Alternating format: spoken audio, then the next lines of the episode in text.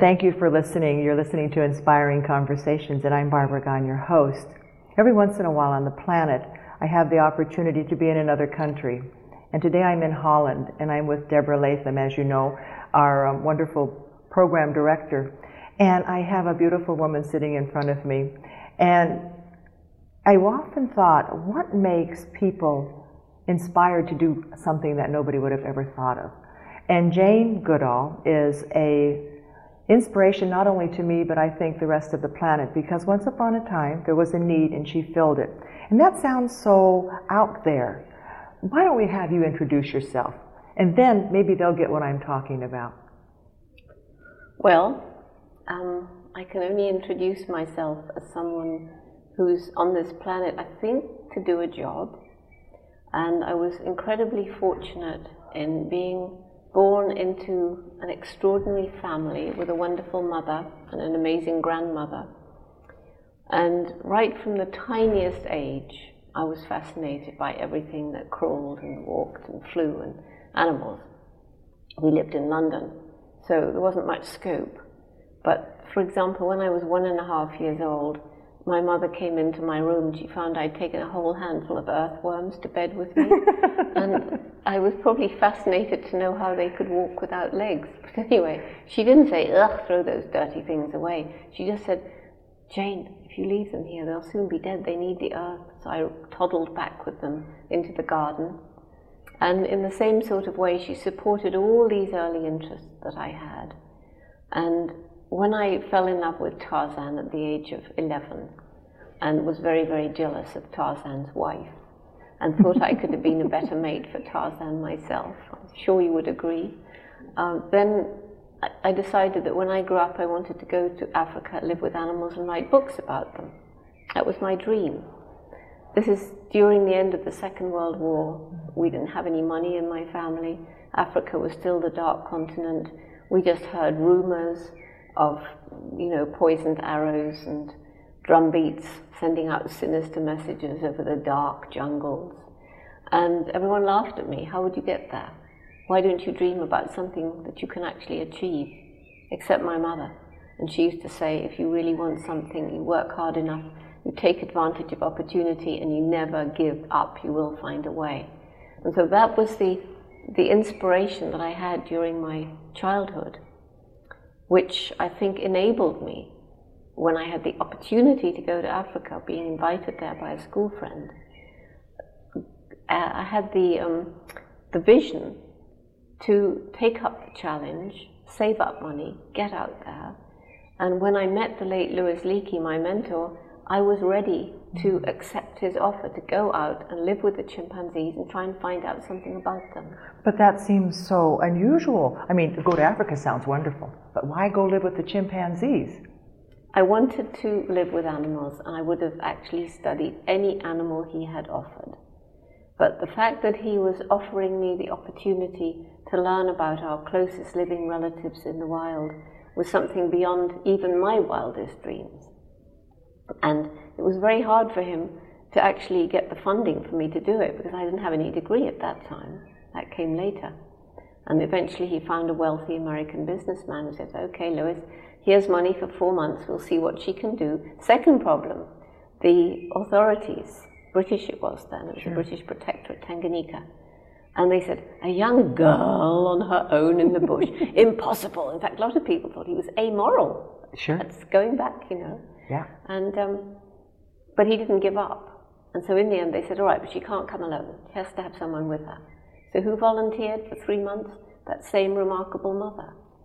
And she brought with her a whole lot of simple medications because her brother was a doctor.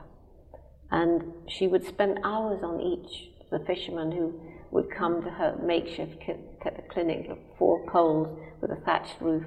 She had aspirin, she had band-aids, she had the old-fashioned Epsom salts, you know, for tummies, and the old saline drips. And she effected some incredible cures just through patience.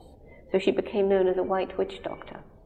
And that established an amazing relationship with all the local people, which has stood me and my students in good stead ever since. Interesting. So you went there with your mother with four months of funding. Right.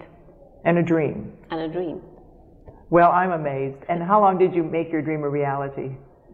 Well, it's uh, it's in its 38th year now. Can you? You're not old enough to be in your 38th year, but congratulations. I guess the jungle is good for one.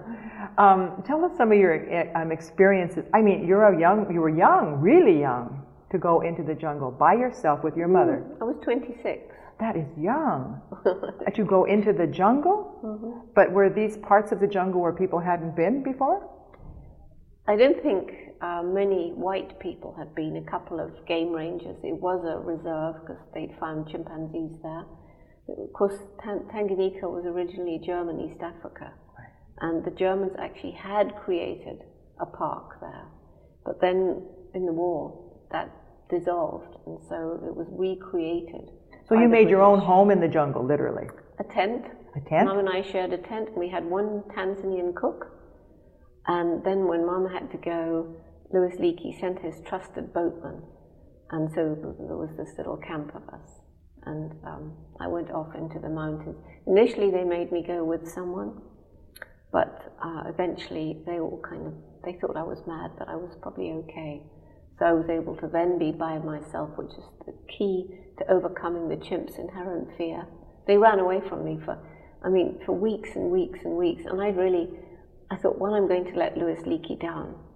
Two, if I don't see something exciting, he'll never get any more money. And it was a really, it was a very, very hard time because one part of me was loving the forest, the peace of it, being out there, so much to learn and see. But then there was this part of me that was frantic to find out something to get more money so that I could actually learn about the chimps. And one chimpanzee male, David Greybeard, for some reason, lost his fear way ahead of the others. He actually came to my camp. He took bananas from the table. My cook told me about this. So as he came four days in a row, there was an oil tree, oil nut palm in the camp. So he was actually coming for the, for the nuts. So I waited down. There was David Greybeard, who I already knew from the forest. And after this banana thing, he would sometimes approach me in the forest, and the others who were ready to flee, of wide eyes, what's happening here? And they suddenly realized, well, she's not so terrifying. And so it was David Greybeard who first demonstrated that chimpanzees use tools. He was using a piece of grass to fish termites from their underground nests. And not only that, he would sometimes pick a leafy twig and strip away the leaf, that's modifying an object, tool making. So, why was this so insignificant and exciting? Because at that time we thought that humans and only humans used and made tools. So, this, this was the observation that enabled Louis to go to the National Geographic and get money to continue. And how long were you actually with the chimps by yourself, with the chimpanzees? After my mother left, about a year. Oh my! And then, then I started. Then I got into Cambridge University to do a PhD, skipping the BA. And that I was the what eighth person in their history to be allowed to do that. And so then I would kind of go back and forth. And did they always accept you whenever you came back? They knew who you were. They Even remembered more. you. Even more. It's oh. as though in my absence, this image that they must have had in their minds, so they don't have words. So I imagine them thinking in pictures. And it's as though this picture of this strange white ape had stayed on in their minds so that I'd gone on, they'd gone on getting used to me even when I wasn't there. They might have missed you even. No. No. No. We've never had that sort of relationship. It's always been trying to keep a distance so you can watch their normal behavior. And, you know, well, there's a brand new book out, and I'm just going to ask one question about the theory of um, that the early chimpanzee only has a five month development period of the brain. Could you tell anything about the early development of the brain, watching these young babies being born with their moms and how many? What did you say? Five months. They've just done some research that oh, the human brain. Yeah. Well, this is what it's in this book. It's um, well, anyway, it's a brand new book, and they said that the chimpanzee has a five month period of brain development and um, that the human has five years. Well, um, first of all, I don't know anything about the book or the theory, but it's absolutely true that chimpanzees, like humans, can continue to learn throughout life. Uh, they have this characteristic of neoteny, as we do. So, of course, there are periods of extreme development in a brain, human and animal alike, and maybe it's some particular aspect of development that's limited to five months. But young chimps have this ex- extraordinarily long childhood five years of suckling, riding the mother's back, sleeping with her at night. And then, even when the next baby is born, when the eldest is five years, the, the elder child continues to travel with the mother for another three. They're just like us, aren't they? They're just like us. And Uh-huh. it seems that this long dependency is important for them as for us because there is so much to learn. And this is the time when the, when the um, brain is plastic and it's easier for them to learn as youngsters. Well, I am delighted to hear that. that we are hope for all of us. We can be as, as bright as the chimpanzees you studied. Um, when you were in the jungles, did you begin to realize that there were a lot of more similarities between us and the chimpanzees, between humans and chimpanzees? And were there any startling discoveries that we could learn from them? Certainly, the studies of chimps, and not only in the, in the forest but also some captive studies, have shown over the years that chimps are just extraordinarily like us. And we have all the biological similarities, which is not particularly my sphere, but the behavioral similarities, this long childhood, the bonds between family members that can last through a life of up to 60 years, even more, uh, the non-verbal communication, kissing, embracing, holding hands, patting on the back, the use of many objects as tools, the fact that in different parts of Africa there are different tool using behaviors passed from one generation to the next, almost certainly by observation, and so can be described as primitive culture, something else we used to think unique to us. And because their brain is more like ours than that of any other living creature, we have all these similarities in intellectual performance, things we used to think unique to ourselves, and then all these similarities in emotions as well joy, sadness, Do they cry? despair. They don't cry tears. Um, they have a crying sound, Uh-huh. and you can see the crying in the eyes, but they don't actually shed tears. Well, now that I know your research is available, if someone listening today wanted to maybe check on the web, do you have some of the information or photos of you with um, the work that you've been doing on the World Wide Web? Yes, we do. Um, we have a, a constantly being developed website. Good. It's getting better and better. Is it under Roots and Shoots, which we'll get into in a minute, or is it under your name? No, it's under on www.janegoodall.org. Dot org. Okay, good. I'll remember that. And um, when you were putting this on the web, did you put pictures so we, if we check it out, we can see photographs and Just excellent. pictures, and soon there will be a lot of sound as well and video, and it's, being brought up to date more and more. Well, you were a really fortunate young girl that your mother understood, and she never told you that being with animals was wrong or having these worms in your bed was wrong. No. She nurtured you in a way that allowed you to live your dream. And I know you have another dream that other children will be nurtured in the way you were nurtured, and you've started a nonprofit organization. Could you tell us a little about that? Yeah, the, the actual organization is the Jane Goodall Institute, but the program for children that you refer to, it's called Roots and Shoots. Roots that creep under the ground and make a firm foundation, shoots that seem tiny but to reach the light can break open a brick wall. And we see the brick wall as all the problems that we humans have inflicted on this poor old planet, you know, ranging from cutting down the forest, the spread of the desert, the soil erosion, the tremendous poverty and disease and famine in some parts of the world, the overpopulation, the overconsumption, the two together forming a, a terrible partnership leading to, to incredibly significant depletions of the resources of the earth. And then on top of all the pollution, the poisoning of the air and the water and the earth, the hole in the ozone layer, the changing global climate, you also have human cruelty, greed, crime, and war. Bad stewards we've been.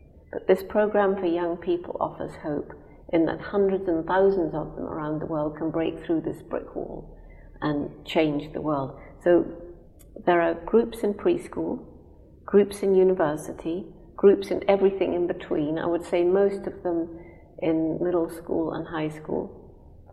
And there are now over 2,000 groups around the world particularly in North America and Tanzania. An average group would, well, at least 30. So that's a lot of that's students a lot being, of people. yes, influenced. Yes. Mm-hmm. And um, it, we've even got a group in a women's prison. Uh, we have neighborhood groups because kids get so excited they take the project back to their parents, and the parents get the whole street involved. So, what do they do? Why are they excited? Hands on projects to make the world around them a better place. Um, three projects one for the environment, one for animals, and this includes dogs and cats and goats and chickens, it's domestic as well as wild. And thirdly, for the local community. And the exact nature of the project that they tackle will depend on how old they are, the interests of a teacher perhaps, or a leader student, um, if they're in inner city or the country, if they live in um, the United States or Taiwan or Tanzania, if they're rich or poor, their ethnic group, their religion. And it's just as much about breaking down barriers between ethnic groups, cultures, countries, religions, uh, old and young, and humans and animals, as it is about anything else. That's so beautiful how lucky they are that they have this program. I think we all have the potential in us to make a difference, but we don't know how to make a difference. Well, that's it. And that's the main message for Roots and Shoots that every individual matters, and we must include animals, but every one of us has a role to play, and every one of us makes a difference. And you certainly have made a difference. And I think about you, and I'm, for our listeners, I'm talking to Jane Goodall. And Jane, um, you've talked a lot about your time in the jungles and your new program. What's your dream for the future now?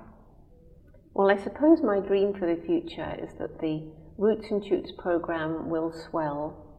Already we have many, many other groups who have come under the umbrella, not because not because it's better than other programs, but because perhaps it's more all embracing. There's thousands of environmental groups. There's a lot of community outreach. That's There's true. very little that joins it all together to make the whole world of the child. And so we feel that, for example, by involving the wildlife clubs of World Wildlife, thousands of those clubs, if they join Roots and Shoots, then they're going to add, they're going to add domestic animals and humans to the kind of things that they're involved with. Mm-hmm. And I mm-hmm. think that's very important. And they communicate with each other around the world now. How do they do that? On the internet? Well, some do internet, but I mean, so many of the schools that I work with in Tanzania and other African countries, they don't have electricity. There's no desks, there's no chairs, um, there are very few books. There is a huge number of kids per school, so much so they have to go in shifts. Um, there aren't enough teachers. And so we have to we have to remember that these kids are just as important as the affluent ones who have internet at their disposal from the affluent countries. So we try and keep Roots and Shoots very much aware this networking that some people don't have these these modern technologies. I'm glad you do that. And it's so wonderful to have these children have a, a same purpose as somebody who has all of these new modern techniques. Yeah, that's what one of the kids said to me. One of the Tanzanians, um, when he was about 16, I had an international group in my in my garden in, in Tanzania, and I was asking them what this program meant to them, and he said, he said, well, I think the most important thing is that wherever I go in the world, if there's a Roots and Shoots group, I know I have friends because we'll all have the same philosophy. Isn't that beautiful? Isn't, Isn't that lovely? That beautiful, mm. absolutely. Mm. It would make my heart swell with pride just to hear those young children talk about their contributions to the planet. Today in your speech, you made the most profound statement that youth is here. Youth gives you the hope for the future. Youth are the people who have the energy and the dynamic and the what? What else did you say about youth today? Give our listeners some hope for the youth. well, I mean, once once the children know the problems and once they are empowered to act, which is the key to it, once you're prepared to listen to them, and let them design the programs that they then become a part of, then you find that they are just incredibly committed, incredibly enthusiastic, and they are absolutely convinced that what they're doing makes a difference. And of course, it does, it is. And you know, we have this little phrase think globally, act locally. If I spend a lot of time thinking globally, I get very depressed. And then it's hard to act locally. But if you do it the other way around, if you act locally, you see the change, you feel the excitement, you see it having a ripple effect, then you start daring to think globally, knowing that there's other people doing exactly what you're doing in other parts of the world, that it isn't all hopeless. That's so beautiful. And you, you just may be the um, needed ingredient to get everybody to be together. And I was thinking about your program for youth, and one of the problems today are mothers don't have enough time with their children. And I was thinking if your roots and shoots could spend some time with the mothers, so the mothers would give their children some of these experiences. And I'm sure you put some of that together too, with the families yes. connected. Yeah, we try and connect the families because I think the most important lesson you asked earlier that we've learned from the chimps is the tremendous importance to the infant of the type of mother, the type of family into which he or she is born. There are good and bad chimp mothers just as there are good and bad human mothers. And if you have a mother who is less affectionate, less playful, uh, rather harsh in her disciplining, um, and above all is not very supportive of her child, then you tend to have an individual who will grow up to be very tense and nervous in his or her interactions with others. As a chimpanzee? As a chimpanzee. So if the same can be said for humans, which I believe that it can, then we see the tremendous importance of that early experience. And if you look around at what's happening to so many kids in the world today, they're dumped out in daycare, and people who can't afford really good daycare, there's constant changing of caretakers. And where is where are the one or two adults that a young child needs to form a trusting relationship with? It just isn't enough what they're getting. And so, why are we surprised at the violence in the world? Absolutely. We're absolutely. losing our families. We're losing our families, and um, I'm not sure they even know that themselves. They're so caught up in what's going on on the planet. And then when something comes along like roots and shoots, to me that gives the children the opportunity to train their parents to help their parents. And I feel that happens so they often. Absolutely train it's their children. Parents. It's, it's yes. But a lovely thing, I had a letter from a 14 year old who'd been in a um, adolescent correctional institution. And she wrote to me, she said, while I was inside, I found your book. I've got this little book, My Life with the Chimpanzees, which has all my little messages to kids. And she said, I found it. She said, I didn't have a wonderful mum like you did, but I found you. Mm. And she said, that's helped me to get off drugs. And I'm back in school, I'm getting straight A's, and I'm going to make a difference like you did bringing tears to my eyes listening Brought to tears to my oh, eyes. Oh yes, absolutely. It, um, I think about my own self and my own the power of my own daughter to get me to stop smoking when she was 11, and I think our children are going to be the salvation of our planet. I truly believe it in my heart. If we could get the adult generation to stop smoking, we can get them to stop doing other things and be with their families. That's right. I um, want to ask you one more question about if you were to see the most positive thing that's come out of all of your life, the research, is it the dream that you knew someday? Did you know you would make a significant difference on the planet? What was it about you that gave you the, the courage, the inspiration, the, the practice of doing what you do best? Well, I don't know. I suppose it was partly this, this wonderful supportive family and then, you know, the gradual realization that for me anyway, I feel a great spiritual power surrounding us. And that is a power from which I can derive strength and energy when I'm tired, when I'm depressed. It gives you the courage to keep on going. And I feel very, very strongly that this is a, a reality. Were you ever scared? I have to ask that question. Scared, of course. Were you? I think you have to be pretty dumb not to be scared. Quite and you honestly. did it anyway. Can I put words in your mouth? You were scared and you did it anyway. Well, I just as soon as I got to Gombe, I felt I was meant to be there. And you know, I remember up being up in the mountains one night just with my little blanket and hearing this leopard, and I really was scared of leopards. And I, so I just pulled the blanket over my head and thought, well, you know, I think I sort of had a pact with God. you, you look after me, and I'll do this as well as I can. and so, how did the leopard ever bother you? We have to hear the end of the story. You're no, here. no, the leopard didn't do anything to me. No, and I think when you said that you just had a pact with God, I think God watches over you. Did you ever think the chimpanzees had any angels with them? Did you ever get a feeling that they had a spiritual side? What they have, they have um, a certain awe of natural phenomena, like there's a beautiful waterfall that falls about 80 feet, and it's created for itself a channel in the rock face so that as it drops, the force of the water causes spray to come out. And when the chimpanzees get there, they'll sometimes do these amazing rhythmic dances, and they'll climb the little vines and they push out in the spray. And then at the end, they may sit on a, on a rock and just watch the water and they watch it come down. So, what is this amazing substance that's always coming, always going, always here?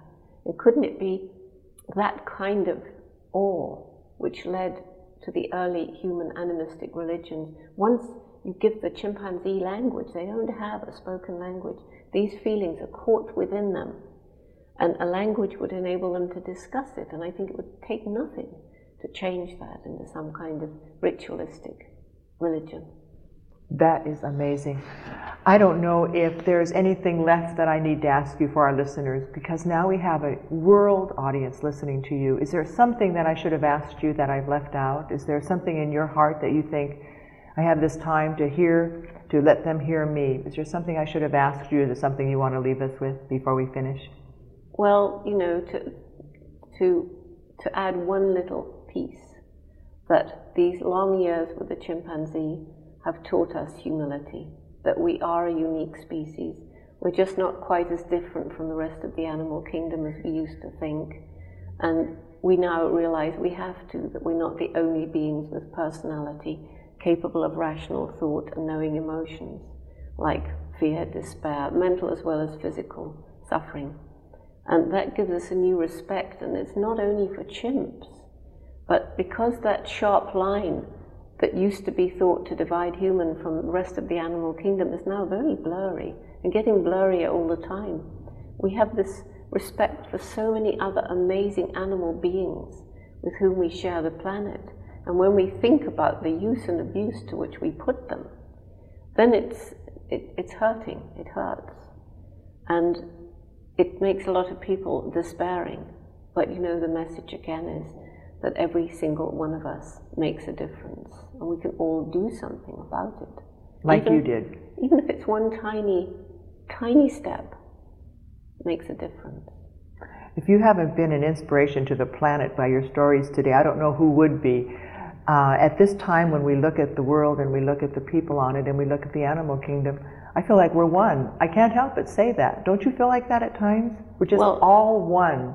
We are all one. It is one one interconnecting system of lives. It is, it is. And we, we've done such a lot to destroy it. We can't take it for granted anymore. No, it's we, going. We have to do our part. It is, honestly, it's going. It's literally going. It's going. You know, we're using up too many of our world's resources, and the, there's only a short window of time, I truly believe, for us to get together you and know, make a difference. I was reading in Time magazine, and it was on Earth Day, and they said we're entering the sixth extinction, man-made extinction. Mm-hmm. And it was like it was news. Today it's hot, tomorrow it'll be sunny and warm. This is not something you can just put in an article. We're in the sixth extinction. This is a very serious time mm-hmm. on the planet. And I think the message that you're taking to the world is the message we need to hear, that each one of us can make a difference. And we can't stand by. And we mustn't stand by. We can't by. stand by. We mustn't suffer from what I call just meism. It's just me, what I do doesn't make a difference. I can't matter, there's a billion people. We're soon going to get a billion people all thinking it doesn't matter what I do, I'm just me. Turn it around, change. Exactly. I am me and I can do something. Um, and I want to thank you for inspiring our listeners because I know just by hearing what you did and the way you did it and what you have going for you now that you're not going to give up either. That you're going to keep doing what you're doing, and so will we. You're listening to Radio for Peace International. I'm Barbara Gahn Mueller, and I always thank you for listening to Radio for Peace International because with you as our listener, then we can continue to do the good work that we like to do. Lives often, right here in Costa Rica. I'm Barbara Gahn Mueller, thanking you for listening.